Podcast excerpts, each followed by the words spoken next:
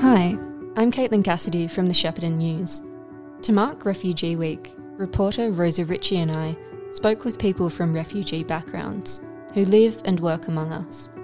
They shared stories, each unique, about their life journeys, spanning continents, decades, and untold depths of emotion. Today's is the final instalment Mezghan's story, narrated by Rosa Ritchie. I'm Mezghan Alizadah. I've been in Shepparton for the past 15 years, and I'm now 28, turning 29 next year. Every time I say I'm turning 28 or 29, it kind of sends this shiver down my body. like, oh my god, I'm no longer 16 years old.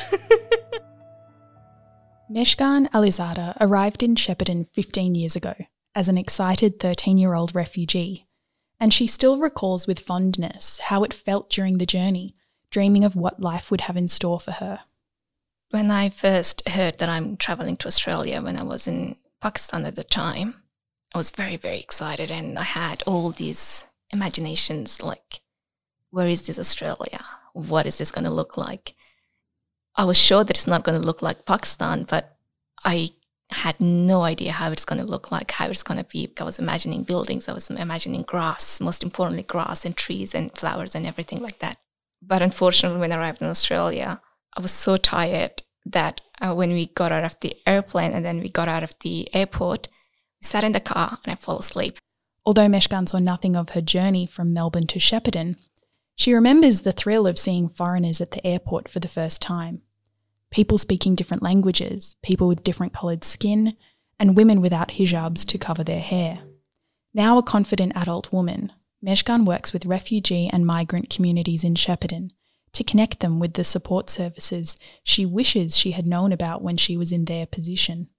My biggest hope and my biggest dream is for the girls and for the younger generation in Shepparton to be able to speak up for their rights and to be able to stand on their feet and not be afraid to seek support. I really want the younger generation not to be as disappointed as we were and not to be as lost as we were. Most of all, Mezghan wants to inspire a generation of Hazara Afghan women like herself, who, she says, struggle more than men in the community. As much as they've experienced a lot, I'm not going to deny that they've experienced heaps of hardship, but they are not questioned as much within the community. So, where they go, what they want to do, or who they go with, they're not let down as much you have to be careful when to laugh, who to talk to, and who to go out with. And that kind of causes the women in our community to, at some point, kind of lock themselves inside their houses or completely lose hope or even become accepting that fate, accepting that situation as a fate rather than a hardship, rather than something that they can fix or that they can get out of. Mezghan says the moment La Trobe University opened a campus in Shepparton, women in her community rejoiced because, not permitted to move to a different city, it was their only way to study. When we heard that La Trobe was coming to Shepparton, it was very happy moment, I think, for many of the girls who are currently studying there. It was only when she landed a job at Shepparton's Primary Care Connect five years ago that Mezghan realised there was a place she could go for refugee counselling. I never knew about counsellors. I never thought counselors existed. Like, why would anyone sit and listen to someone? Like, never thought about it. For the first time, there was refugee counselors who would just sit there and talk about your issues and talk about your past trauma and past traumatic experiences. I'm just thinking, how long have you been here? And they're like, yeah, we've been working here for five years or so, or more than that. Like, why don't I know about you? So why didn't I know that you existed here? And I, when I went for my interview, I didn't even know which building to go to. Since starting work as a bicultural officer at Primary Care Connect, the 28 year old has been an active leader in her Hazara Afghan community. Upon arrival all those years ago, Mezghan and her siblings settled straight into her uncle's already established house, where she would remain for the next 15 years until moving out of home last year for the first month, we were, you know, like exciting little kids who moved to a new house. But then as we started going to school, that's when we were like, oh, okay, so this is the real challenge. That's when we had to start wondering, how are we gonna live and how are we to move on from this stage.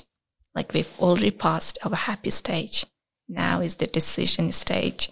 And how are we going to survive that and how are we going to do that? Mezghan studied at the Shepparton English Language Centre with her brothers, not knowing a word of English beyond water, bread, and excuse me.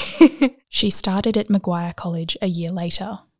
Oh, at the beginning, it was very, very difficult. Like, you know, um, you're like a mute person and um, you don't know how to express yourself. You don't know how to tell people what you need. While she felt a sense of solidarity at the English Language Centre, surrounded by new arrivals who were experiencing the same feelings as herself, starting high school at McGuire College was a big step.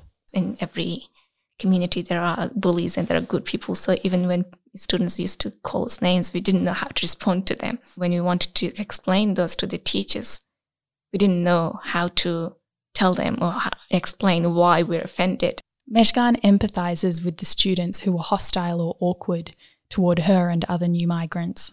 As much as it was new for us, I'm, I'm 100% sure it was new for them as well. While she thinks services have improved for the next generation of new arrivals, she often mourns that she and her family didn't have the same support when they touched down.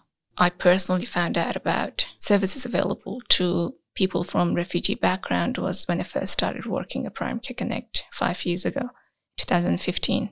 One day I was just sitting there to myself, like, why did I not know of all these services that existed here in Shepparton? And I've been here so many years. As it was, Mezghan graduated high school and assumed her fate was predetermined. I just thought, like, this is it. It's going to finish and I'm going to get married, be a housewife. That's because unfortunately we were raised in a way that the thought of becoming a housewife, the thought of being someone's wife was put into our head from a very young age. It was only due to what she says was pure coincidence that she followed a career in counselling. A neighbour introduced Mezghan to a man visiting her house and asked him whether he could find a job for her. He called me the next day. She applied to become a multicultural worker at Primary Care Connect and she got the job. I started to think like this is actually something that I can be good at.